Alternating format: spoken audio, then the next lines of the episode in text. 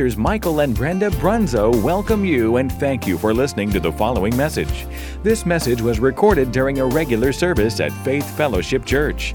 The Bible tells us in Romans 10:17, faith comes by hearing and hearing by the word of God. So we believe this message will encourage and strengthen you in your daily walk of faith. God bless you as you listen.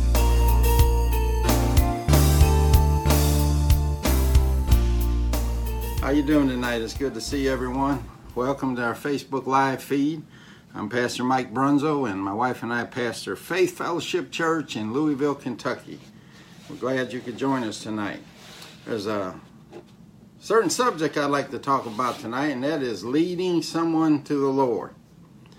And uh, before we get into that, though, I would like to say one thing. I know with everything that's going on in this country and in the world for that matter, but particularly in our country with the, the riots and the protests and the anger and the frustration and everything that's going on. And, uh, you know, we just come out of this COVID 19 thing. That was uh, the main thing that was taking up all the airwaves and the news media and stuff like that. And now it's the riots and the protests. And it seems like the COVID situation has fallen to the side. And I just want to uh, tell everyone tonight that it's uh, this is not the time to drop our guard. Uh, I know some personal friends that uh, actually got the COVID 19 virus, and uh, it's still out there. It's still a serious thing.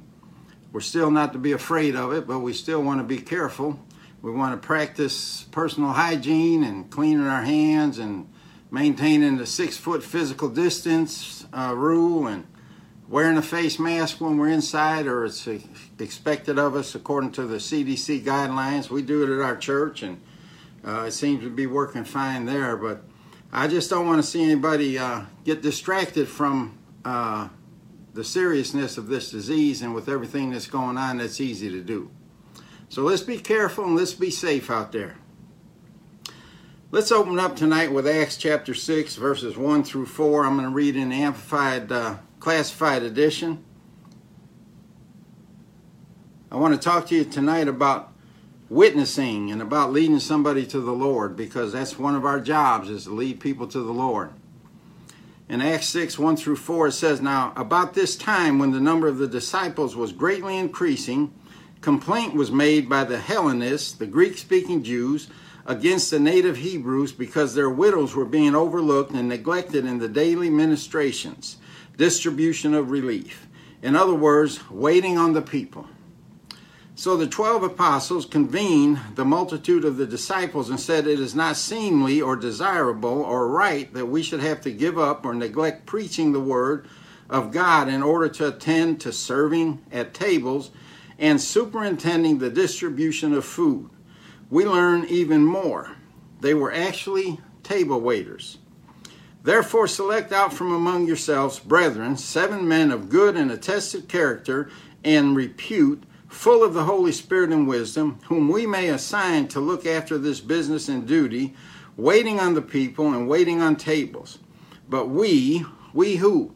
The leaders, the pastors, will continue to devote ourselves steadfastly to prayer and the ministry of the word.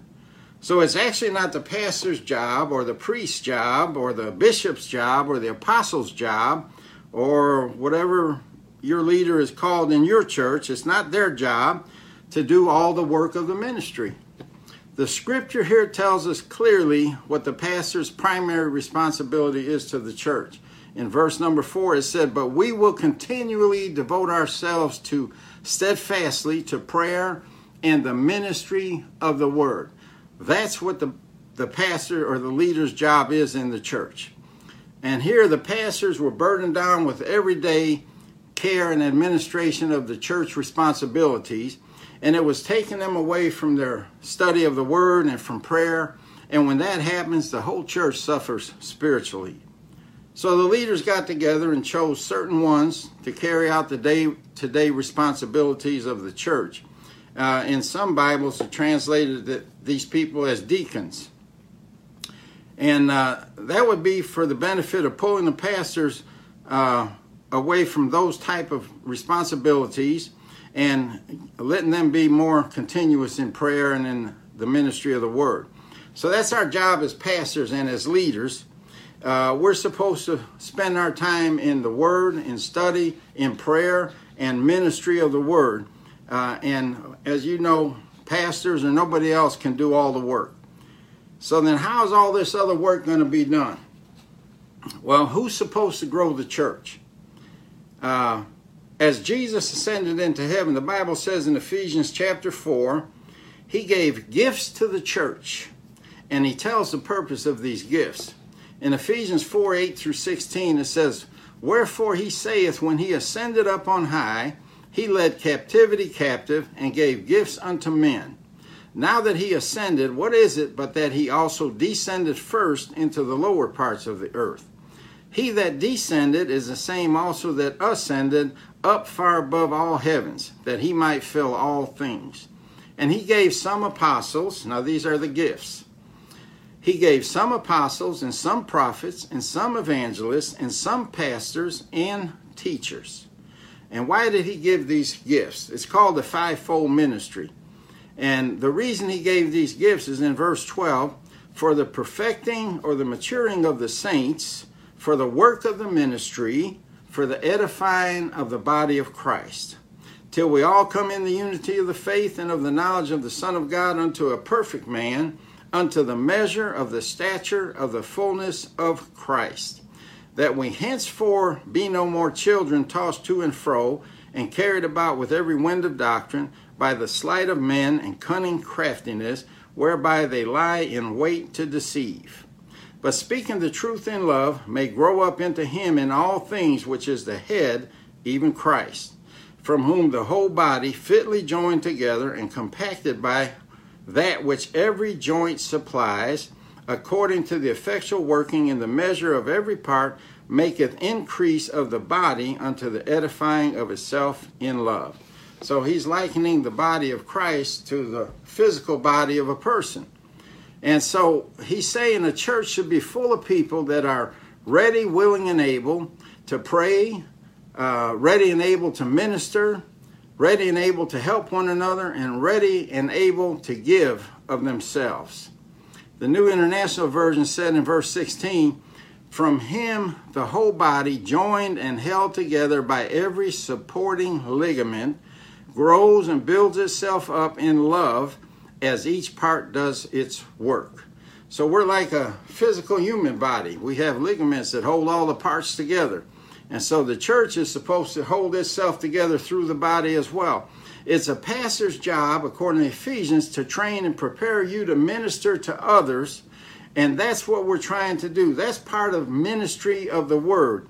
And so everybody has a job to do, a contribution to make, uh, something to supply, Everyone has a work to do. We're all ministers, and everyone knows someone that needs the Lord. So, part of your daily training is to read your Bible every day. Read at least one chapter and start in the New Testament, preferably with the book of John or the Gospel of John. And don't speed read through it so just so you can say that you did it. First of all, pray Ask God to give you understanding of what you're about to read because you want to get the Holy Ghost involved in your understanding. He's the one that brings light and He's the one that brings revelation. God told Jeremiah in Jeremiah 33 and 3 Call to me, and I will answer you, and show you great and mighty things which you do not know. How many knows we need to learn some things?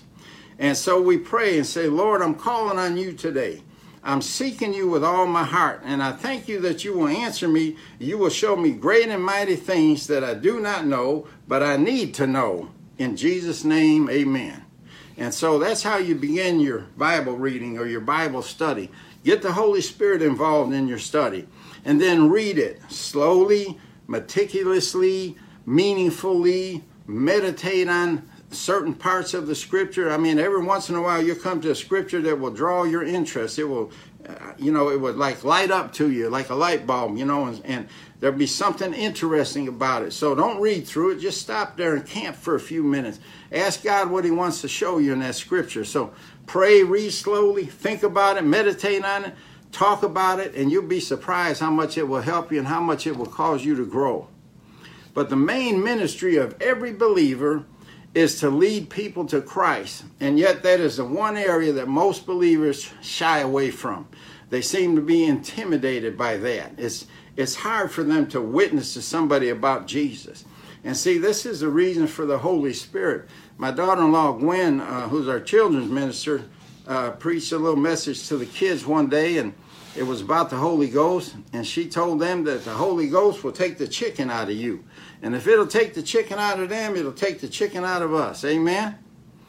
Uh, in 2 Corinthians, the fifth chapter, and 18th verse, and this will be in the Amplified Classified again, it says, But all things are from God, who through Jesus Christ reconciled us to himself, received us into favor, brought us into harmony with himself, and gave to us the ministry of reconciliation. He gave us a ministry, a ministry of reconciliation, that by word and deed we might aim to bring others into harmony with Him. So, just like God had brought us into harmony with Him through Jesus Christ, we're to bring people into harmony with God through the gospel and through our witnessing. Uh, that's what reconciliation is. It's it's telling people that God's not mad at them. God loves them. His Son died for them, and there's a place for them in heaven. They don't have to go to hell. That's the ministry of reconciliation, and, and our job is to bring others into harmony with God. So this evening, I'd like to learn uh, or lead some learn how to lead someone to the Lord, and, and this is something that we should all be able to do with confidence and without hesitation. Uh, let's start in Acts chapter 1, verse 8. We looked at this passage pretty closely this past Sunday when we were celebrating the day of Pentecost. And in Acts chapter 1, verse 8, I'll read in the King James.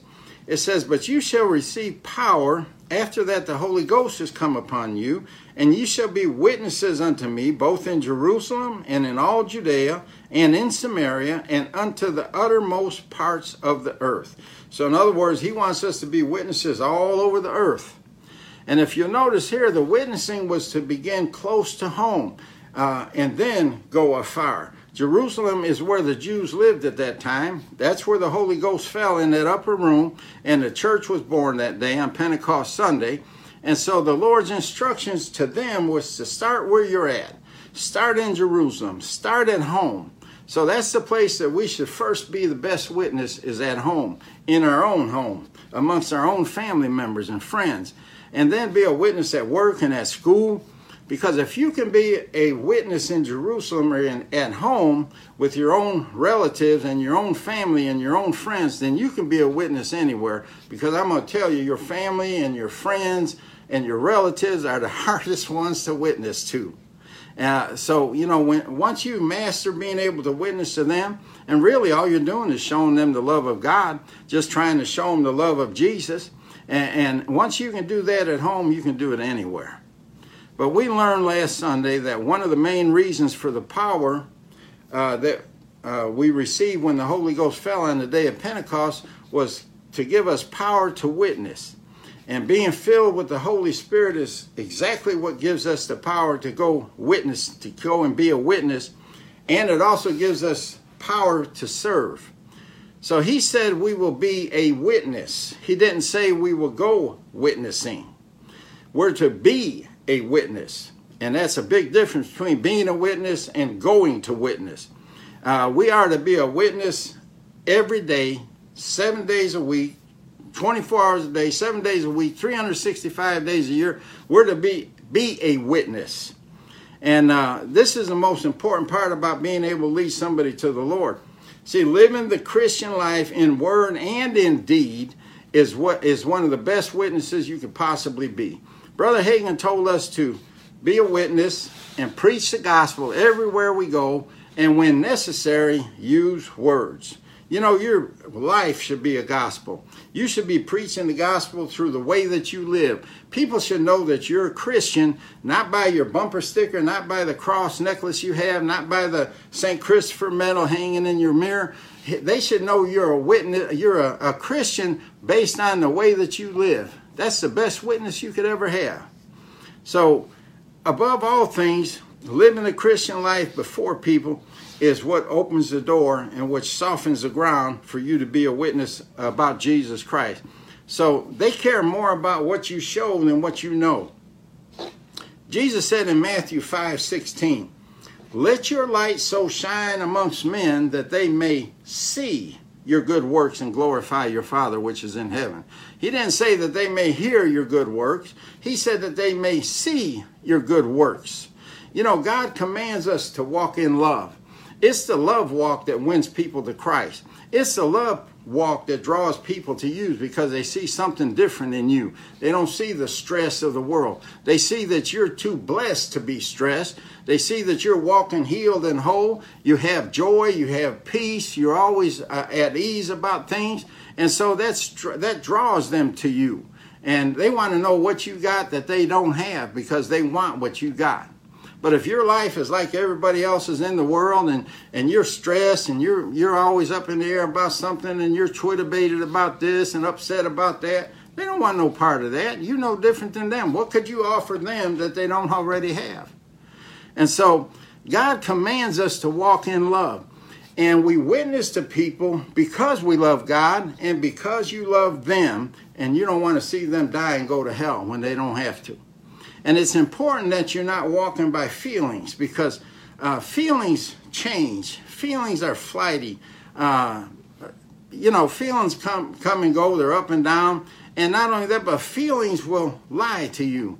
And when you're walking by feelings, it's difficult to love somebody because of the way that they make you feel. If they make you feel good, you love them. If they make you feel bad, you don't love them. If they upset you, you don't love them. But love is a choice. You choose to love someone, and it doesn't make any difference who they are, or how they act, or how they make you feel. See, you can't walk by feelings. You have to choose to walk by love and faith because sometimes it takes faith to walk in love towards somebody. But feelings change like the weather, and when they do, you'll change with them. And if your life is being governed by feelings, then you're going to be like a yo yo, up and down, up and down, in and out. You won't know what's going on. It'll drive you crazy. So that's why people fall in and out of love. That's why uh, relationships fail and marriages fail and uh, people uh, are in and out of churches. They're up and down because they're walking by feelings. And as long as you make me feel warm and fuzzy, I love you. But as soon as the warm and fuzzy feelings leave, I don't love you anymore. And, and so it's causing a lot of problems with relationships and things. But when you make a choice to love somebody, then you love them no matter how they treat you, what they say to you, how they act around you, if they hurt your feelings, if they don't. You don't take offense at those things, and you love them right through that situation. You know, my wife and I have been together for 50 something years, and we've been married for over 50 years. And uh, we went together four years before that. But we made a choice a long time ago to love one another, no matter what. And no matter what happened in our marriage, we were going to stick it out. And, and and we did that because we chose to. We didn't go by feelings. There was times I know she wanted to, to murder me, and, and, there was times I wasn't real happy with her. But through it all, we stuck it out because we made a choice to love one another, even when we didn't feel like it. And so that's the way the Lord is, and that's how He wants us to be because He loved us even while we were still sinners. Christ died for us. He loves us unconditionally, and so He wants us to love others unconditionally, just like He loves us. And He's given us that example. And the number one way to show that you love somebody is by giving to them, giving into their life. And I'm not talking about money, I'm talking about other things. You know, God set this example for us in John 3:16 where he said that God so loved the world that he gave his only begotten son. That's how you express love is by giving. God didn't have anything better to give in heaven. He gave his best. I mean, Jesus Christ, the, the Prince of Heaven, God gave him to us. So love is uh, giving is an example of true love. And so, uh, like I said, it's not talking about money. It's talking about giving people your time, giving people your confidence, showing people that you believe in them, giving people your loyalty, your faithfulness, a pat on the back. And, and I'm telling you, you can't imagine how it feels to know someone cares about you and believes in you. Uh, there was times in my life where I wasn't really feeling good about myself. Somebody lied on me one time to my wife, and I was really down about it. They said so, that I did something that I didn't do. And as soon as they told my wife, she immediately looked them right in the eye and said, My husband didn't do that. How did you know? How do you know? You weren't there. She says, I know because I know my husband. Man, I can't tell you how that made me feel. I was on top of the world after that. And it's because my wife showed me that she believed in me, trusted me, had confidence in me, and above all, that she knew me better than anybody else. And it, I mean, it was a boost for me to realize that my wife knew I wouldn't say or do something like they accused me of. And she put them right in their place. And I'll tell you what, I never forgot that. And, and that's the way it is. When you show that type of confidence in somebody and uh, you give them that uh, boost that they need at the right time by sticking up for them and knowing them well enough to not even give a second thought to what people are accusing them of. There's no greater feeling in the world like that to know that somebody really cares about you and believes in you. But anyway, when you tell them uh, you're with them and you got their back, and you encourage them that they're going to make it through this thing because you and God is going to see that they do, that's more valuable than money. And, and, you know, in the latter part of Romans 2 4, it tells us that it's the goodness of God that leads people to repentance. The goodness of God in you. The only time people are going to see the goodness of God is when you demonstrate it through your life and when you demonstrate it to them. And so they need to see the goodness of God because it's what leads them to repentance. They realize how good God is, how much He loves them, what He did for them, how he died for them and shed his blood for them. And I'm telling you, when they realize the goodness of God like that, it brings them to a place of repentance. They want to be part of God's life. And, and so they, they need to see that you have joy in your life and you have peace in your life and you have wisdom in your life and there's success in your marriage and success in your finances and that uh, they need to see that you're walking around in a body that's healed and whole and because this is the goodness of the Lord in, in demonstration and operation is through you and through your body. Show them that you not only believe the things that's in the Bible and the things that God promised us, but show them that you're walking in those things. Show them you can have peace in a tumultuous situation and, and that you can bring comfort to people that are, are, are mourning or having a hard time about something. That no matter what's happening around you and the circumstances of your life, you still have joy and you demonstrate that joy and and and they begin to realize that hey we're in a bad situation here but they know something I don't know. I want to find out what that is. Well, I know everything's going to come out in the end. I know everything's going to work together for good to those that love the Lord and are called according to his purpose. I already know the end from the beginning. I don't have anything to fret over. I don't have anything to stress over because I know God is going to get us through. Amen. Hallelujah. But we need to do our very best to show forth the goodness of God in our lives. That's what's going to make people want to know Him. That's what's going to cause people to repent. And that's what's going to lead people to the Lord. Now, let me show you a few things on leading someone to the Lord. We have a false impression of witnessing. And that impression is this when someone talks about being a witness, we envision a knock on the door and two Jehovah Witnesses standing there. And we all know how awkward that is and how uncomfortable that could be. That's not the kind of witnessing I'm talking about. I'm talking about witnessing with your life. Uh, number one, you need to make an acquaintance. I know this sounds simple, but you need to be friendly to, to people, to introduce yourself to people. Uh, shake a hand or bump an elbow nowadays, or wave at them or something. Tell them your name. Don't preach to them, just make an acquaintance. And, and, you know, some of you have worked with people for years and don't even know their name. Meet people. If you don't want to meet new people, then work with the acquaintances you have. I think everybody knows somebody. Work with what you have right now. So, number one, make an acquaintance. Number two, make that acquaintance into a friend.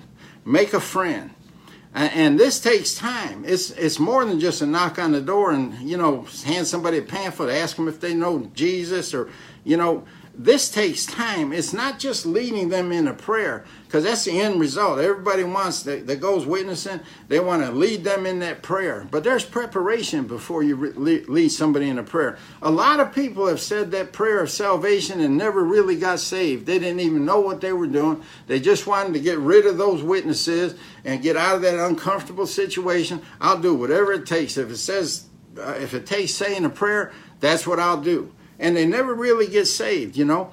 So God is not just interested in you getting them to say the prayer, He's interested in you making a disciple out of those people. Jesus gave us the example of a shepherd and a flock of sheep. And our job is to feed the sheep according to the word, lead and guide the sheep, and protect them from the wolf, keep them safe. But should anything be expected of the sheep? Absolutely. It's the sheep's job to multiply and produce more sheep. In other words, it's the sheep job to do most of the witnessing. And so remember, it's the goodness of God that leads people to repentance. You can't scare people out of hell or, or scare them into heaven. You have to love them out of hell and love them into heaven. People have to see the goodness in you. They need to be able to see He's a good God through you. So don't nag people to get them saved. Uh, it's not a race. It's not a contest. See how many people you can get saved. Uh, don't condemn them because of their sin. Don't look down on them. Don't talk down on them. I mean, uh, if they're lost, then they're sinners, and, and that's what they do.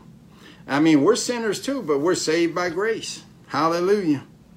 See, uh, that's not what wins people. What impacts them more than anything else is when you can show them love and acceptance without judging them.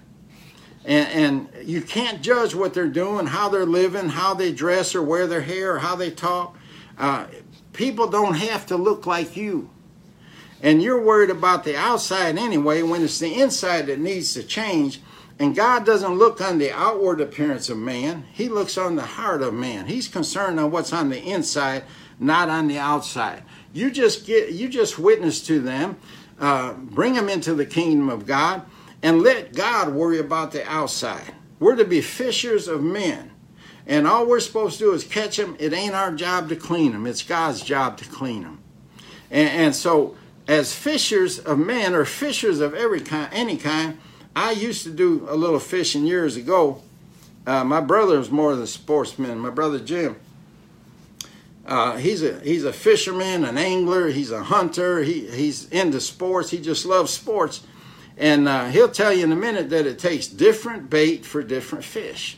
Not every fish likes the same bait. And so Jesus said we're to be fishers of men. So that tells me uh, that we need to use different bait for different men and different types of people. Not everybody's going to go for the same bait. So we have to dangle different bait in front of different fish. It's the same thing with men and with witnessing to them. You have to find out what gets their interest. And uh, you may not lead everyone in the prayer for salvation, but you can always plant a seed. And some will plant, some will water, uh, Paul said, but it's God that gives the increase. So you plant a seed, someone else comes along and waters it, and God causes the increase. So don't be disappointed because you didn't lead somebody to the Lord. Just plant the seed. If it, if it leads to that, where you can lead them in a prayer and get them into the kingdom of God, Hallelujah. Uh, praise the Lord. But if you can't, at least you left them with a seed. And you know, I've talked to plenty of people about the Lord and, and, and didn't get them to pray the prayer, but I always made sure that I left them with a seed, something for God to work with and something for them to think about. Don't try to force Jesus down anyone's throat. He's much too worthy for that. He's much too good for that. We don't need to hard sell him, and we don't need his help. Uh, I mean, uh, he doesn't need our help. yeah, we need his help, that's for sure. But he doesn't need our help. He can sell himself. You just introduce him to Jesus. Tell him about Jesus. Tell him what they did. He'll sell himself. It's like the, the old adage about selling cars. Get him in the car. The car sell itself. Well, just tell him about Jesus and it, he'll sell himself. But remember this if you planted the seed, at least the Lord has something to work with. Somebody will come along and water it. Somebody will come along and God will cause an increase, and then someday somebody will come along and lead them into prayer. And it's based on the seed that you planted. So, number one, make an acquaintance. Number two, make a friend. Number three, make a convert. Uh, and, and there comes a point where uh, now you're their friend, they're comfortable with you. They, there's been some trust established between you. He knows that you care. He knows that you love him. And so now you introduce them to Jesus. See, it's more than just knocking on the door and trying to introduce somebody to Jesus. Uh, you made a friend. Uh, you made an acquaintance. You made a friend. And now you're going to make a convert. And now it's time to introduce them to Jesus, this wonderful Savior that you already know. See, most people don't know what to say, but here's a few icebreakers. Hey, have you ever thought about eternity? Uh, where do you go to church? Hey, buddy, where do you stand with the Lord? What do you know about Jesus? Have you ever read, read the Bible? Did you read that story about Noah? Did you read that story about Jonah and that whale? What do you think about that? You'll find out exactly where they're at, and it would be a good door opener, an icebreaker, and that's when they open the door to that, you get your foot in the door. But there's all kinds of deadly deceptions about what it means to be saved. And I say deadly because that's exactly what they are. Uh, this is considered a Christian nation, for example. And believe it or not, there's people that come to this com- country and believe that they're automatically Christians uh, just like they would when they get their citizenship. Just because it's a Christian country and just because they live here, they believe they're Christians. And some believe that being baptized as an infant makes them a Christian. Others believe that being baptized as an adult makes them a Christian or saves them. Joining a church doesn't save you, doing good deeds doesn't save you. We have to understand this because a lot of people think they're saved and they're not really saved. I've had people tell them, uh, you know, I say, uh, get to that place where I ask them if, if they know the Lord, and they say, yes, yes, I've been saved for years and they, they're no more saved than the man in the moon. But they really believe and think they're saved. And, and we can never uh, think that somebody is saved because we could never know. The only one that knows is God, the Holy Ghost. They're the only ones that really know if that person's saved. Uh, they may think they are, they may say they are, but if they died that day, they go straight to hell. So we have to understand this because a lot of people think like that. And, and a lot of people will go to hell thinking they're saved because they're depending on a false belief, a false doctrine, something that they've been told or something they, that they've been taught. And, and I'm here to tell you tonight that the Bible is true. Jesus said, I am the way, the truth, and the life. No man cometh unto the Father except by me. That's the truth. There's no other way to the Father except from him. And God and Jesus talked about a sheepfold, and he said there's only one gate to the sheepfold. There's only one way in and there's only one way out. So all these other ways that you get saved, all the other ways that you've been told you're good with the Lord, and you know, oh, you were baptized when you were a baby, so you're saved, or you got baptized as an adult, so you're saved, or you signed the, the register at the church, so you're saved. That that don't mean diddly. You're only saved if you come by way of the truth, and that's through Jesus Christ. That's the only way. So any other way, Jesus said the same, if you enter any other way, Jesus said the same is a thief and a robber. And you know what he's going to do with a thief and a robber. He's going to run them out. He's going to keep that wolf from getting to his sheep. And so we have to understand this because people think they're saved and they're not.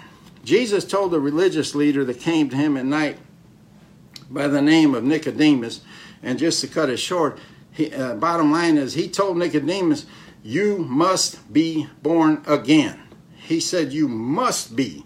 It's an absolute must that you're born again if you want to enter the kingdom of heaven.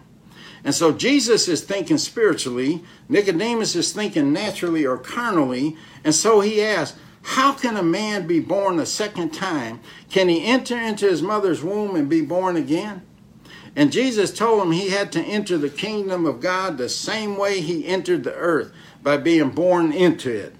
One is a flesh birth, and the other one is a spiritual birth. And so that's why he said, You must be born again. You've already been born once, you've been born of water. Now you must be born of the Spirit to get into the kingdom of God. So, how do we get somebody born again? Well, if you, if you want to turn to the book of Romans, and I'll show you. And I know my deep sheep already know this, and uh, but I'm not going to assume that everybody knows it And besides, I want every believer to be able to lead someone to the Lord because that day may come sooner than you think where you have the opportunity. In Romans chapter 10, verses 8 through 10 and 13 through 15, it tells us how to lead somebody to the Lord. Uh, the Apostle Paul says, But what saith it, Romans 10 8, but what saith it? The word is nigh thee, even in thy mouth and in thy heart that is the word of faith which we preach. Now, these are the main components to getting saved the mouth, the heart, and the word of faith. You need those three things to get saved. And then he says in verse 9 that if thou shalt confess with thy mouth the Lord Jesus, or confess that Jesus is your Lord, that you recognize him to be Lord, and shall believe in your heart that God raised him from the dead, thou shalt be saved. For with the heart man believes unto righteousness, and with the mouth salvation is made, or confession is made unto salvation. And so here it is in a nutshell. If you confess with your mouth that Jesus is your Lord, and believe in your heart that God raised him from the dead, thou shalt be saved. There's no nine steps to salvation or three steps to being born again or any of that. This is it. Just confess with your mouth Jesus is your Lord. Believe in your heart that God raised him from the dead. And according to the Apostle Paul here in the Word of God, thou shalt be saved. And then in verse 13, we'll skip down to 13, it says, For whosoever shall call upon the name of the Lord shall be saved. That's what exactly what you did. You called upon the name of the Lord. How then shall they call on him whom they have not believed? And how shall they believe in him of whom they have not heard? And how shall they hear without a preacher? And how shall they preach except they be sent? You're being sent. If you share the word, if you're a witness, then you're a preacher. It's not a title that you get from graduating college, Bible college or something. We're all preachers. If you're if you're sharing the word with somebody, you're a preacher. Jesus said in Matthew chapter 9 and, and in a couple other places in the other gospels, the harvest is truly plenteous, but the laborers are few. Pray ye therefore that the Lord of the harvest will send laborers into the harvest field. So there's two things that we have to do. Number one, pray for laborers, and number two, be one. So there's some people that you're not going to be able to reach. Usually, like I said, your closest relatives. They're the hardest ones for you to reach. And that's because they knew you before you got saved and, and so they're a little skeptical on how much you've actually changed. And and so those are the ones you pray for a laborer to go into their harvest field. And there's always someone out there that they will listen to. If they won't listen to you, there's always someone out there that they will listen to. And that's the one you're praying for God to send. God knows who it is, and that's the exact person He's going to send to them, the one that they will listen to. So you pray, Lord, send laborers across their path and then enlighten the eyes of their understanding, help them to see that their need for a Savior, and then show them that that Savior is Jesus Christ our Lord. And then it's up to them to receive Him. You did your part. And you know, people say, Well, I've been praying for a laborer for years, and, uh, the person I've been praying for, that laborer never came because he's still lost. He's still drinking. He's still in the honky tonks and bars. He's still doing drugs, sleeping around. He's doing hey, you don't you prayed it, you don't know how many laborers God sent. God may have sent laborers that you don't even know about. You just keep praying and you just keep believing that God is going to finally get to that one laborer that's going to get the job done. But don't assume or judge God that he hasn't sent a laborer because I'm sure he did. If he said that pray for laborers uh, to go into the harvest field, I'm sure if you pray, he'll send them. So pray, Lord, send laborers across their path. And uh, so then in 2 Corinthians 4 3 through 4, Paul reveals something that's very important when we're praying for the lost. He says the good news that we'll that we tell people may be hidden, but it is hidden only to those who are lost. The ruler, the God of this world, Satan, has blinded the minds of those who don't believe they cannot see the light of the good news, the message about the divine greatness of Christ. Christ is the one who is exactly like God.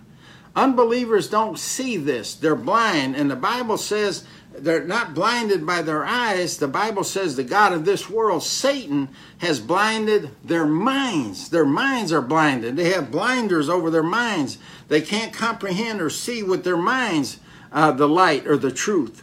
And, and the reason this is important is because the first thing we have to do is pray that those blinders be removed from their minds, not their eyes, from their minds, uh, because they can't see the truth until that happens. So here's an example of how to pray for someone you want to get born again. Lord, we ask that the blinders on their minds be removed in Jesus' name, that the eyes of their understanding be enlightened, that they may see and recognize who the Lord is. Send a worthy laborer across their path, someone that they will listen to, and then, of course, you be ready and you be willing to be a laborer to go in someone else's harvest field. It wouldn't be fair for you to ask somebody to go in a harvest field that you're interested in and then you uh, not go into a harvest field that the Lord is trying to send you into. So, number one, you have to be a witness, you have to be a laborer, as well as asking for laborers to go in other people's harvest fields. So, when you finally do get to lead someone in prayer, and it will happen someday if you do the things I'm telling you here, uh, there must be revelation and repentance on their behalf. They have to see their need for a Savior, and then they have to ask forgiveness, and it's you that's going to lead them in that prayer. They have to know that they need Him and they can't make it to heaven any other way. And then you lead them in the prayer of salvation. Get them to say that they're sorry for their sins and that they believe in their heart and they confess with their mouth that Jesus is their Lord and that God had raised them from the dead. It's as simple as that. It's a simple prayer. And then make sure they believe it. Tell them that their sins have been forgiven and their soul has been cleansed. Man, what a feeling that was. When I got born again, I felt that burden lift. I felt, it literally felt like I was born again. I felt like a brand new baby with a brand new start. I'll never forget that feeling. And, and then tell them that, you know, if you ever make a mistake, don't be condemned by it. If you mess up tomorrow, just ask the Lord to forgive you, and He will. He'll wipe that slate clean again, and you get started again, and you try to do better the next day. And if you mess up again, do the same thing. Ask for forgiveness. The Lord loves you, He will forgive you, and He'll give you another chance, and another chance, and another chance. He'll never stop forgiving you. And so this keeps the devil from beating them up and stealing the word that was sown in their heart and condemning them. Because it's a terrible feeling to walk around condemned, feeling like you failed the Lord, you're unworthy, you're just a sinner, you'll never change. Hey, we all struggle with it. We all mess up. We all do things that's not pleasing to the Lord. But thank God we can go to Him and ask His forgiveness, and He'll forgive us and cleanse us from all unrighteousness, wipe the slate clean again, send us on our way to have a better day. So make an acquaintance, make a friend, make a convert, and finally, number four, make a disciple. Uh, once they're born again, they're going to need care and attention, just like a, a real baby. Get them in a church, get them a Bible, show them how to read it, watch over them, call them, make sure the devil isn't stealing the word. And, and, and, when they miss and they're feeling condemned, tell them God still loves them. And it takes time, but eventually they'll get to the place where slip ups and mess ups become less and less and fewer and fewer as they continue to grow. Don't let the devil beat them up. Make sure you're there to encourage them. Teach them how to pray, what scriptures to stand on, and how to make confessions. Watch over them, encourage them uh, when they're down. Give them a scripture to meditate on and tell them to practice it until they're proficient at it and until it takes hold in their life. And never get a holier than thou attitude. Just remember this had it not been for God, there go you. Amen. The only difference between them and you is the God that somebody introduced you to. Never look or talk down to them. They may smell of smoke and they may cuss and tell dirty jokes and hang out at the bar, uh, uh, maybe drink, do drugs, whatever. But it's not your job to judge them. It's your job to love them and keep reminding yourself that you ain't perfect either. Make an acquaintance, make a friend, make a convert, make a disciple. And then lead them in the in the Lord's prayer. Again, it's simple. Just get them to repeat after you. Say, say this after me. Heavenly Father, I love you. I appreciate you. Thank you for saving me. I believe that Jesus is my Lord. I believe that you raised him from the dead. And I feel like, and I believe that I am saved now. No matter how I feel, I believe I'm saved because I did what your word said to do. It's really that simple. It's not a complicated thing. Let's pray. Father God, we thank you for the knowledge, the understanding, the direction that we need for getting people birthed into the kingdom of God. We realize that that's our one, number one job as sheep is to get people into the, into the kingdom of God, get them in church under a shepherd, under a pastor, so that they can be taught to minister just like you're teaching us. We thank you for allowing us to be a laborer in your harvest field. We, we realize it's a wonderful privilege. And Lord, we ask for the lost and the backsliders to cross our path or for us to cross their path. But Lord, remove the blinders from their minds and reveal to them their need for Jesus and draw them to yourself. Give us favor with them. Give us the right words to speak, the grace, the anointing that we need. Help us to show them the goodness of God through us. Help us to be a good laborer in your harvest field, a good witness, and a fisher of men. In Jesus' name we pray. Amen and amen. So, uh, knowing what you know now, I want you to start praying for God to lead you to somebody that needs the Lord. And He will. And uh, also pray that their, the blinders be removed from their mind, that their hearts be prepared by the Holy Spirit, because He'll do that. He'll go ahead of you and He'll prepare their hearts to receive the Word because it's just like planting in the ground. You have to prepare the soil, and then the word is planted and it's covered up, and it takes root and it grows. The Holy Ghost will prepare people's hearts for you to plant this seed. And then start looking for that person because he will cross your path or you'll cross his path, and you'll know it in your heart when you see that person. It may be a family member, it may be somebody at work, it may be somebody in the grocery store or over at the Starbucks but God will lead somebody to you or lead you to somebody that needs Jesus. So God bless you. We love you and appreciate you. I pray this has been a blessing to you. I know it's been a real simple teaching, but it's something that we all need to know as believers because God has someone for everyone to get to lead to the Lord. We'll see you this Sunday. God bless you. We love you. Be safe and be careful.